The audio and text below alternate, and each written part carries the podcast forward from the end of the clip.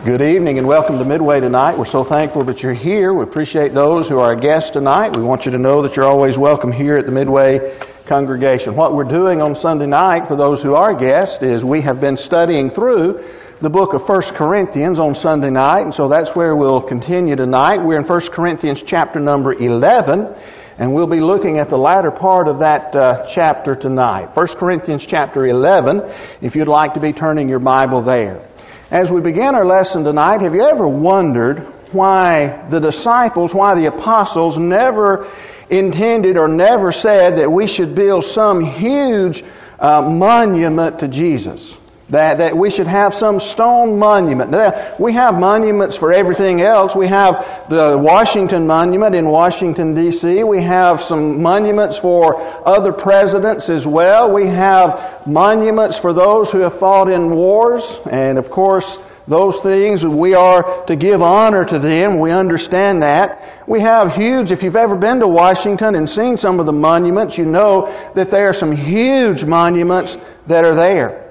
If you go down to Rio de Janeiro, uh, there's a huge monument to Jesus there. The apostles didn't say build that. We didn't read anywhere in the Bible where they are. We we were to to do it, but uh, there's a monument there that stands 124 foot tall, counting the base and all, and, and so it overlooks, standing up on a mountain, overlooks the city.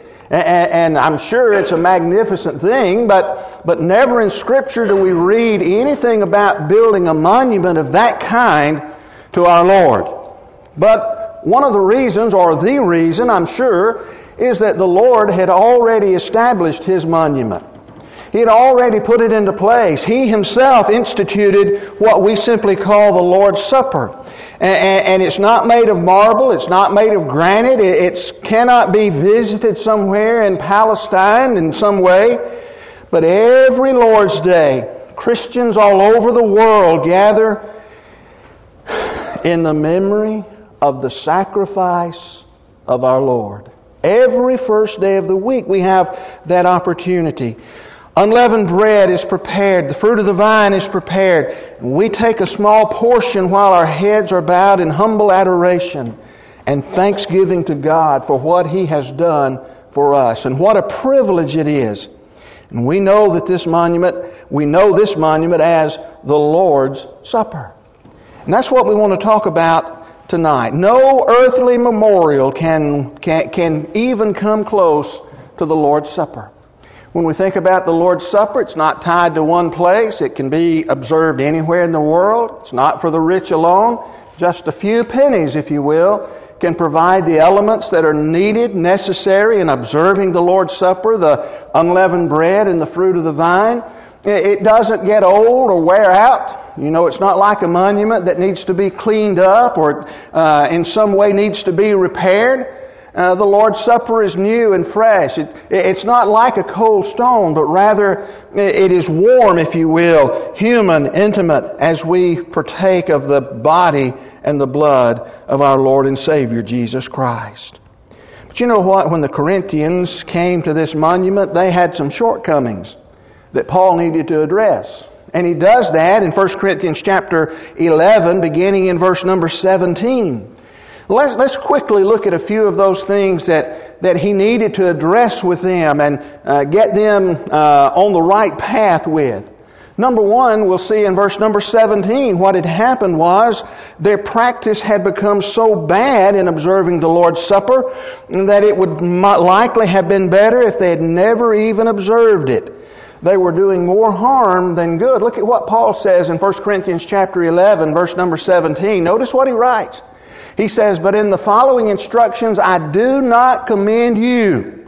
Uh, I don't have anything good to say in what you're doing. I do not commend you because when you come together, it's not for the better, but for the worse. Do you remember what I just said? It likely would have been better for them never not to be observing the Lord's Supper because they were making such a mess out of it. They were doing so many things in regard to the Lord's Supper in a way that had not been commanded by the Lord, that they were making even a mockery out of what God had done in establishing this memorial for us to observe every Lord's Day. And so as we look at it, he says we, we see verse number 17. Look at verse number 18. And as you look at verse number 18, we'll notice another one of the things that, that, that is a problem here is they're divided. Paul says, For in the first place, when you come together as a church, I hear there are divisions among you, and I believe it in part. Now, if you go all the way back to chapter number one, you're introduced to division within the church at Corinth, aren't you? We understand that some were saying, I'm of Paul, I'm of Apollos, I'm of Cephas, I'm of Christ. And Paul condemns the division part back there. But even in the Lord's Supper, and we'll see this develop more in just a second, even within the Lord's Supper, they were dividing themselves. And that's not the way that God wants His people to be. God wants His people to have unity among themselves. It's good and pleasant for God's children, God's people, to dwell together in unity, the psalmist would say back in the book of Psalms. And so we don't need divisions and, and we don't need those separations, especially in regard to the Lord's Supper. We ought to be communing together, communing together as God's people. But the church at Corinth, they weren't doing that. They weren't doing, observing the Lord's Supper in that way. We'll look again at verse number 19, excuse me, verse number 19. And when you look at verse number 19, we see that not everyone was accepted in all the groups. There were divisions there, not everyone is accepted. Paul says, For there must be factions among you in order that those who are genuine among you may be recognized. Now we see that there are factions, there are different groups that are, that are partaking of the Lord's Supper. And, it seems that there, uh, Paul says that there has to be factions because there are some that perhaps are doing things in the right way. Remember, we noted last time when we were looking at the uh, earlier part of 1 Corinthians chapter number 11 that just because there, were, there was sin in the church at Corinth does not mean, and Paul made it clear that it does not mean that everything that they were doing was wrong. Not everyone who was there was participating evidently in the sin and, and doing that. But if they were standing up for the truth, then they're going to be ostracized. They're going to be pushed aside. They're going to, to be uh, uh, not part of the other factions.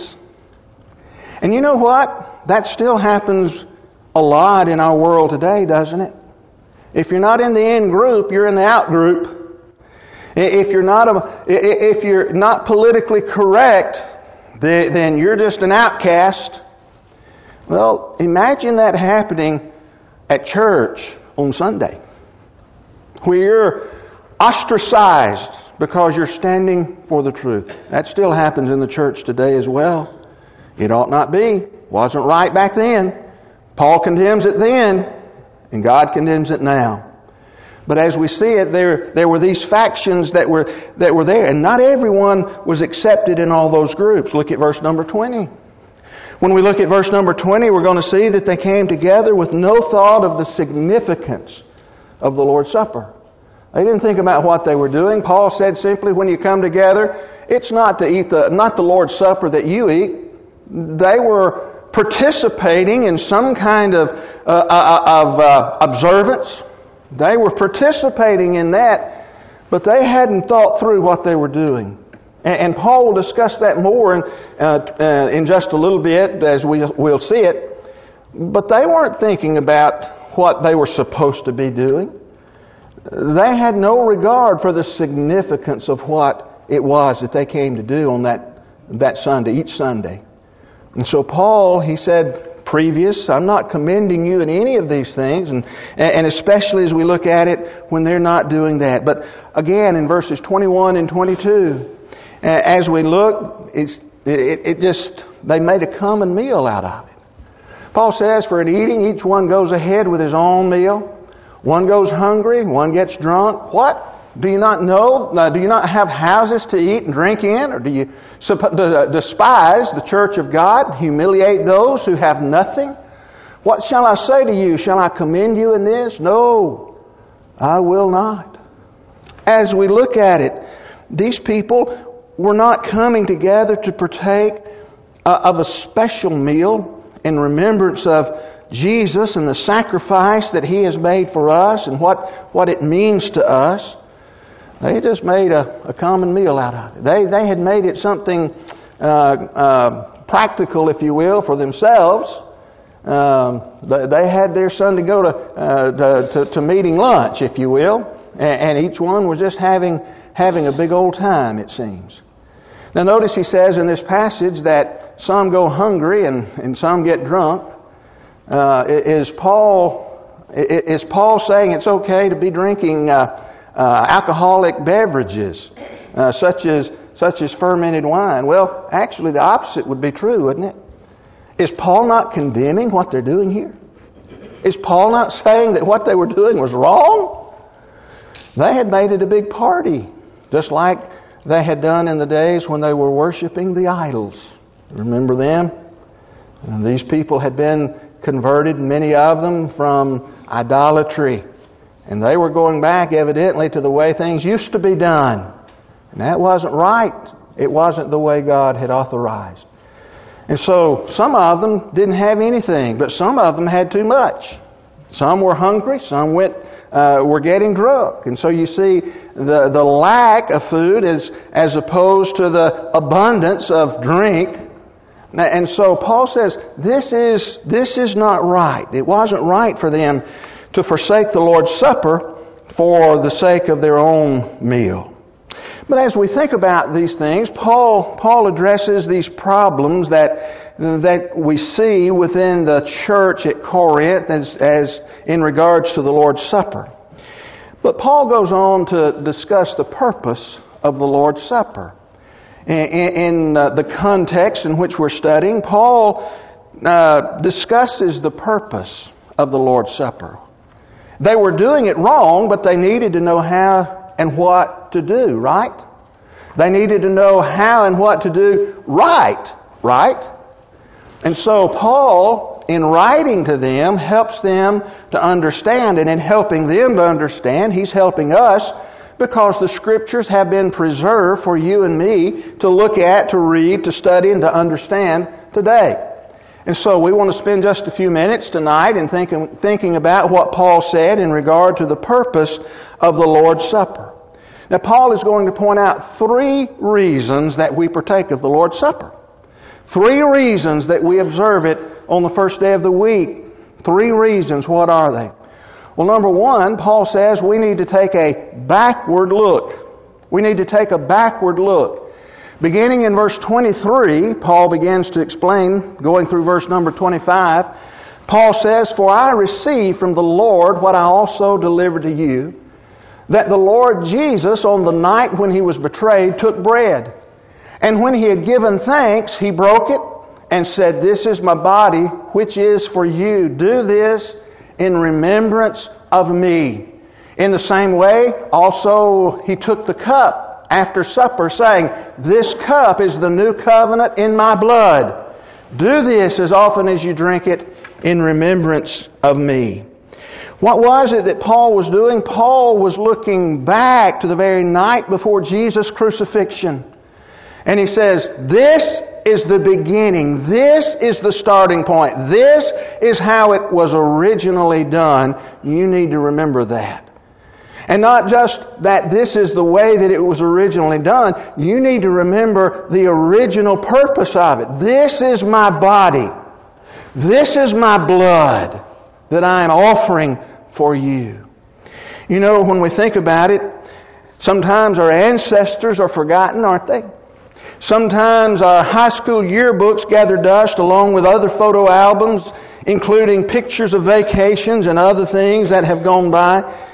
One thing we better not forget is we all always need to look back and to see what our Lord did for me. Once each week, we get to pause to remember.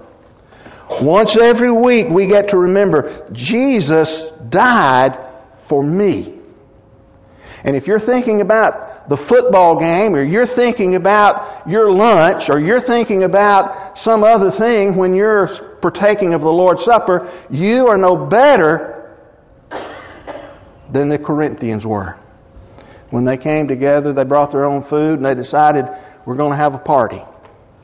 We need to be having our minds on what is going on. And so we need we get to remember every week that Jesus died for me, that he suffered in my place. He put himself in my place. You see, it should have been me who was suffering for my sin, but my sin was laid upon him. And he took it for me. And we need to remember that every week. He died for me. You know what? I owe him. I owe him. Now, I know you've heard people ask this before, and you probably have asked, you know, if, if there was someone who jumped in front, jumped in front of you when someone was shooting at you. I hope you never get shot at. I don't know that I've ever been shot at. I hope I never get shot at. But if somebody was shooting at you and somebody jumped in front of you and took the bullet for you, what would you think about that person? How would you feel about him? You'd want to honor that person, wouldn't you? If somebody, if somebody uh, started calling them a fool for jumping in front of you, you'd probably get mad at them, right? Well, our Lord got in front of the bullet for us. He took our sins, put them on Himself, and suffered for you and me. As you partake of the Lord's Supper, we need to be concentrating upon the abused body as the first part, as we partake of the bread, and the life giving blood in the second part, as we partake of the cup. In doing that, let me call your attention to a passage you may have heard from the book of Isaiah, chapter number 52 at verse number 14. In writing about the suffering servant, Jesus, as a prophecy uh, as to what it would be like for him, Isaiah writes and says, As many were astonished at you. His appearance was so marred beyond human semblance, and his form beyond that of the children of mankind. And he's writing that about Jesus. He says that they were astonished. Astonished. What does that word astonished, as used there in that passage, what does it mean? Well, the word literally means appalled, to bring to devastation. Appalled. When they, when they looked upon you, can you imagine being there on the night uh, or on the day of his crucifixion, having seen him having been beaten. Can you imagine being there as they took those big old spikes, placed them in his arm, drove them through? You know, some people can't even stand for you to get a splinter out. Right? Anybody here that has a problem, somebody digging a little splinter out? Can you imagine a spike? going through the arm with a hammer, being nailed into a big old piece of wood. They were astonished, appalled to bring the devastation. Tyndale says this in his commentary, their commentary says the servant's sufferings brought such a disfigurement that those who saw said, Not only is this he, but is this human? Did you note what Isaiah wrote? He said that his appearance was so marred beyond human semblance, and his form beyond that of the children. He didn't even look human. He was beaten so badly. You know, sometimes we see the pictures, how people portray the crucifixion, maybe even the beating that he took before. And, and, I guess I understand that those artists who portray those things, you know, they, they don't really want to offend anyone's uh, taste, if you will. So there's hardly any blood, maybe a drop or two. But Jesus was beaten on the back, he was slapped. He didn't even look human.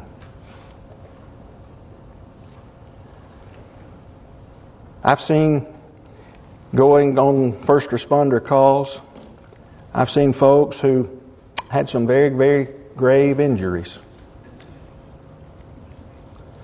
I've never seen one who didn't look human. But the Bible says that's what happened with Jesus.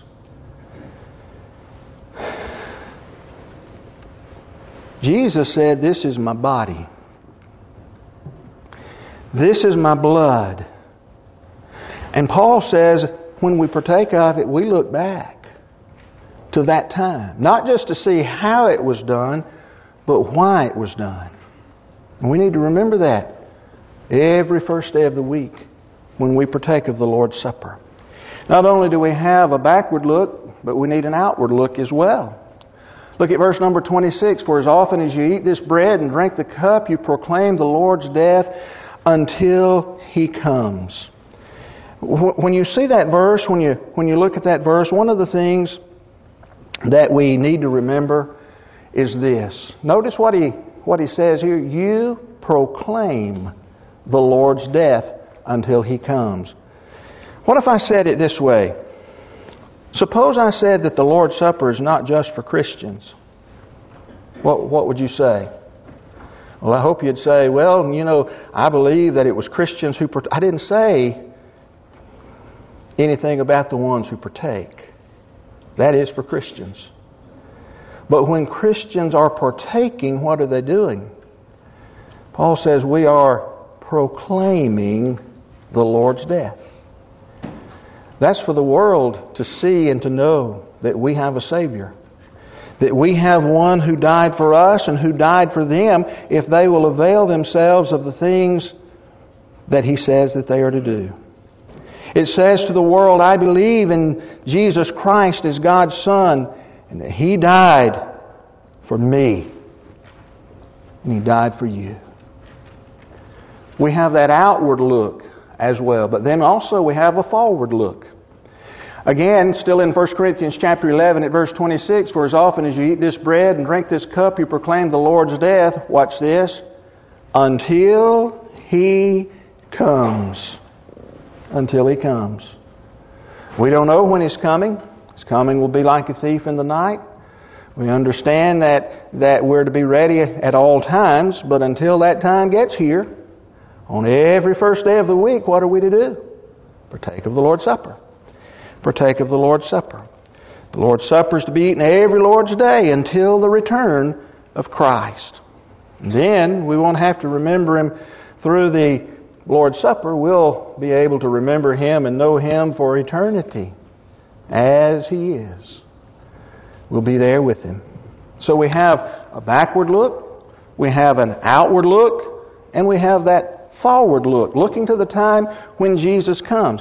Not only am I reminded of his death when I partake of the Lord's Supper, but I'm also reminded he's coming back. He's coming back. And we need to prepare ourselves for that.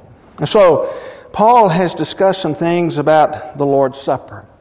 Secondly, Paul discusses a precaution about the Lord's Supper here in verses uh, 27 and following, 1 Corinthians 11, 27 and following. Look, if you will, if you have your Bible in 1 Corinthians chapter 11, beginning at verse 27, going through verse 29, Paul says, Whoever therefore eats the bread or drinks the cup of the Lord in an unworthy manner will be guilty concerning the body and blood of the Lord. Let a person examine himself and then, uh, then, and so eat of the bread and drink of the cup. For anyone who eats and drinks without discerning the body eats and drinks judgment on himself. As you look at this passage, we are warned that we are not to eat the Lord's Supper haphazardly. We're warned about that. Seems that the Corinthians were eating it in an unworthy manner. I think I've told you about this gentleman who lived down in South Alabama at a congregation where I preached when I was in school at Faulkner. I uh, finished up my senior year, but he had been baptized a number of years before, and he refused to partake of the Lord's Supper on the Lord's Day. And, and what he believed was, I'm not worthy to do that. Well, folks, that's not what the passage says. We had a long discussion in regard to that. That's not what the passage says. Let me tell you, none of us will ever be worthy. But Paul says that we are not to partake it, or uh, they were doing it in an unworthy manner, and we can't do that. He's not describing the person, but the person's actions. The word is actually an adverb. An adverb modifies the action of a verb. In other words, what Paul is saying is by abusing it the way that they had, they had reduced the Lord's Supper to an insignificant thing. They didn't remember that beating that Jesus took. They didn't remember those nails going into his arms. They didn't know, didn't remember those, uh, those feet as they were put to the cross, nailed to the cross. They didn't picture the agony that he went through as he's hanging on that cross. They didn't do that. And when they failed to discern that, when they failed to recognize the significance of it, they were minimizing it to the point uh, of just bringing shame. Shame on Christ. And you know what? There's a penalty that's imposed that Paul says here that when we do that, we eat and drink judgment on himself. If you have your copy of God's Word and you have a King James translation, the, the, the, the King James simply says that you're eating and drinking damnation. Damnation. The word means judgment or condemnation. It's used in the book of Luke, chapter 24, verse 20, when the chief priest and the rulers delivered Jesus up to be condemned to death. Same word is used there. He was condemned to death and crucified him. Eating and drinking damnation to one's soul. Think about what is said in the book of Hebrews, chapter 10, verse number 29.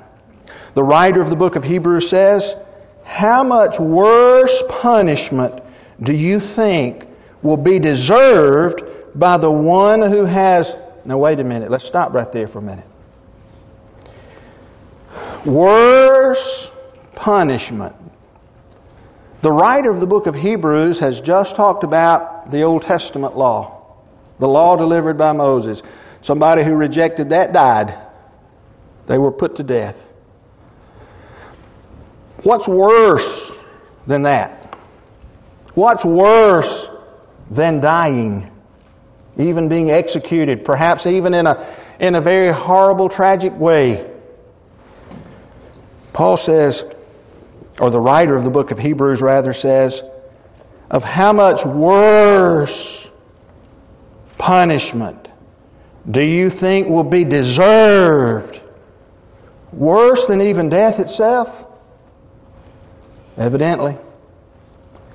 How much worse punishment do you think will be deserved by the one who has trampled underfoot the Son of God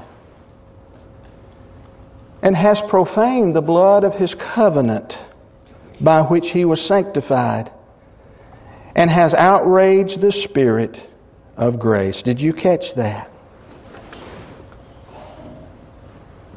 When we eat and we drink without discerning the body of Christ, we're not putting our body in jeopardy. We're putting our soul in jeopardy. I tell you what's worse than being executed spending eternity in hell. Folks, we're talking some big stuff here, aren't we? We're talking some things that, that, that that's heaven and hell kind of things. We better not be taking the Lord's Supper, observing the Lord's Supper in an unworthy manner. We better be concentrating and knowing what it is that we are doing in partaking of that. How can we abuse the Lord's Supper today? What are some ways that we can do that? I, I don't have time to name every way that we can do that tonight, but here's some. Not anticipating it, not thinking about what it is that we're doing. You know, it's just another part of the things that we do when we, quote unquote, remember last week, last Sunday morning, we asked the question do you come to worship or do you come to worship? It's just one of those things we do. Let's go back to that first one when we come to church. It's just one of those things, I mean, we tolerate it. We're here. Hurry up! Get it done! No anticipation of it. Number two, we can go to the opposite extreme. And I believe we can abuse the Lord's Supper by thinking that's all that matters when we come. That's the only part. Again, we talked about that some last Sunday morning, how that uh, it, it's not, not just for the Lord's Supper. There are five avenues of worship laid out in the Word of God. Sometimes people seem to feel, well, as long as I get the Lord's Supper, I'm good. And then what happens is they have either a, a half hearted or altogether fruitless participation in the other worship. And then try to be of a spiritual mind when the Lord's Supper's passed. We need to be careful. Number three, thinking it makes up for sin. As long as I'm here and I partake of the Lord's Supper on Sunday morning, I'm good for the rest of the week. It's sort of like getting my ticket punched. If I come in and get my ticket punched when I took the Lord's Supper, I'm good. I, I, I can go cuss if I want to at work. no. You can't do that any more than you can do any, any of the other things that are sinful and wrong. It doesn't make up for our life. A life of sin when we come and observe the Lord's Supper on the first day of the week. We can abuse the Lord's Supper by thinking that it does. We can abuse the Lord's Supper by willfully absenting ourselves, staying absent from it.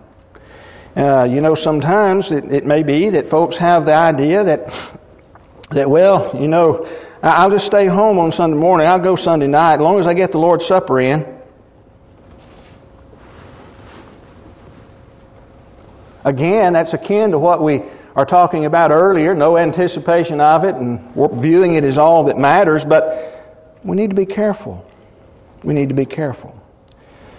Well, there are other things that we could list, but you can also add some things, I'm sure, in your own mind that you perhaps have seen or thought of in regard to, to abusing the Lord's Supper. The best thing to do is just don't do any of it. Just do what God said to start with, and we'll be good.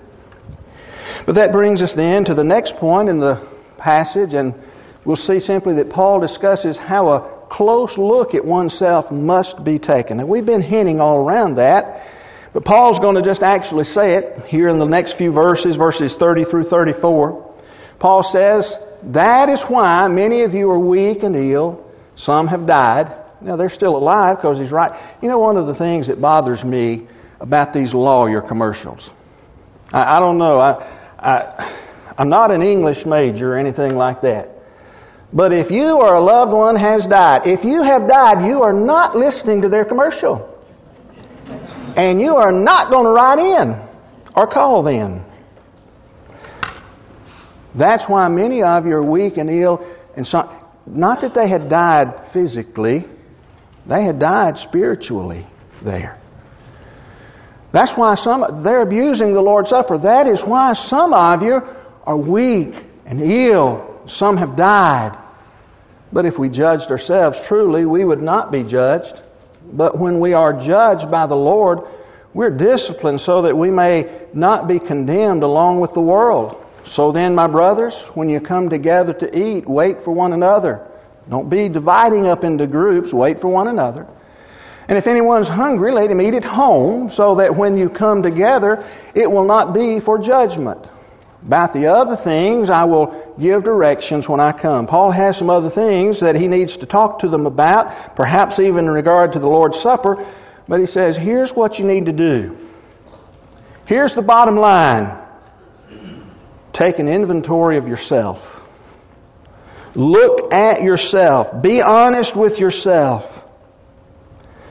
Now, these folks had made themselves weak, sick spiritually. They got all kinds of problems that we've addressed already and some that we'll address in the coming weeks. But part of it is because they're not examining themselves. And they're not examining themselves even in regard to the supper of the Lord. Paul says, if we're going to get things right, we got to start with us, one at a time. I've got to start with me. And in order to correct the element, one thing they had to do was to begin to partake the Lord's Supper correctly. They wanted to get the church at Corinth straightened out. They had to get down some of the most basic things. One of them was worship. In particular, in this case, the Lord's Supper. They had to get it right. In order to do this, they had to look at themselves. And so, again, the bottom line that Paul lays out for us take a look. Take a look. As we close our lesson this afternoon, this evening, there's one thing I want all of us to do, asking all of us to do. Take a look. Take a look at ourselves. Where do we stand in the sight of God? It may be tonight that you're here and you are in a good standing with the Lord. We're thankful for that.